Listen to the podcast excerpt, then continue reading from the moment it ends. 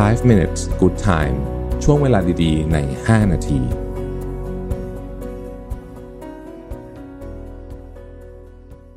สวัสดีครับ 5 minutes นะครับ คุณอยู่กับรวิทย์หานุสาหะครับ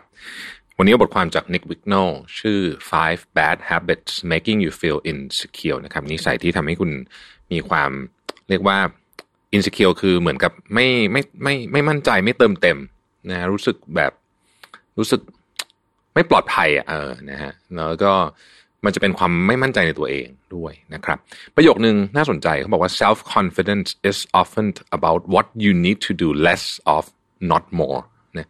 คือความมั่นใจในตัวเองเนี่ย มันมันคือสิ่งที่คุณทำน้อยลงนะไม่ใช่มากขึ้นนะครับ นั่นคือเรื่องนิสัยต่างๆนั่นเองนิสัยอะไรที่ควรจะระวังนะฮะเพราะว่าจะทำให้เรากลายเป็นคนที่มีความอินสิเคียวอย่างที่บอกนะครับ อันที่หนึ่งคือวิพากษ์วิจารณ์คนอื่นตลอดเวลาทำไมถึงเป็นอย่างนั้น การวิพากษ์วิจารณ์คนอื่นเนี่ยมันเป็นระบบการป้องกันตัวเองชนิดหนึ่งนะครับ เพื่อทำให้เรารู้สึกดีขึ้นแบบชั่วคราว เวลาเราวิจารณ์คนอื่นเนี่ยนะครับ เราจะรู้สึกดีกับตัวเราแบบชั่วคราวนะครับ อืม แต่ว่าแน่นอนว่าเราก็วิจารณ์คนอื่นได้ไม่ใช่ว่าวิจารณ์ไม่ได้เพียงแต่ว่า ถ้าทำจนเป็นนิสัย พูดง่ายคือเห็นอะไรเนี่ยก็เห็นแต่ข้อเสียของคนอื่นไปหมดเลยเนี่ยนะครับ อันเนี้ยไม่ดีแน่ๆนะฮะแล้วก็คงจะทำให้ตัวคนในที่สุดแล้วผลร้ายจะกลับมาที่ตัวเราเองนะครับ ข้อที่สองคือการขออความมั่นใจนะครับ จากคนอื่นอยู่อย่างต่อเนื่องนะฮะการขอความมั่นใจจากคนอื่นอยู่อย่างต่อเนื่องเนี่ย มันมันเป็นปัญหาก็คือว่าบางทีเนี่ยเราถ้าเราทำเยอะเกินไปนะฮะ ทำเยอะเกินไปเนี่ยคำว่าขอความมั่นใจจากคนอื่นอย่างต่อเนื่องเรียกว่าภาษาอังกฤษเรียกว่า reassurance seeking นะก็คือคือต้องถามตลอดว่าเฮ้ยอย่างนี้ดีไหมอย่างนี้ดีไหมนะครับ มันเป็นการสอนสมองของเราให้กลัวอารมณ์ของตัวเอง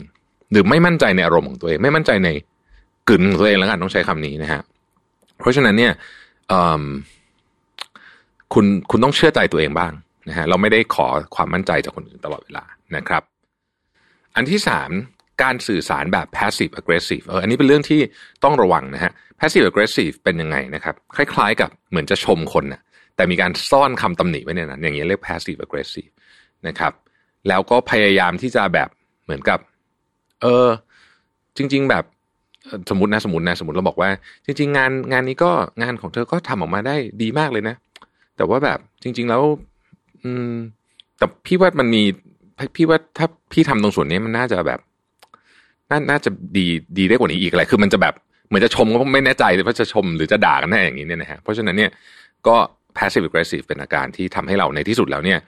เราเองนี่แหละ จะกลายเป็นคนที่รู้สึกเหงา รู้สึกเศร้า รู้สึกไม่ปลอดภัยนะครับ ข้อที่สี่คือตอบตกลงกับทุกเรื่องฮะโอ้นี้แน่นอนเลยนะถ้าเราเมื่อไหร่ตอบตอบตกลงทุกเรื่องเนี่ย คือเรากลัวการปฏิเสธคนอื่นนะกลัวคนอื่นจะไม่ชอบเรานะแต่เราตอบตกลงไปกันหมด กลายเป็นว่าคนที่เราปฏิเสธที่สุดก็คือตัวเราเองนั่นเองนะครับ อืม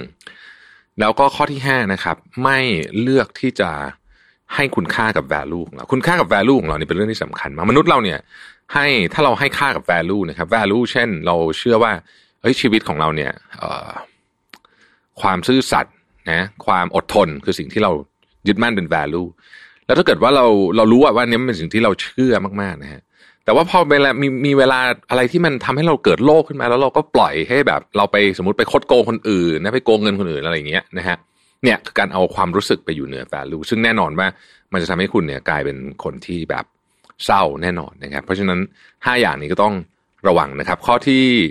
หนึ่งนะฮะเวลาเราจะ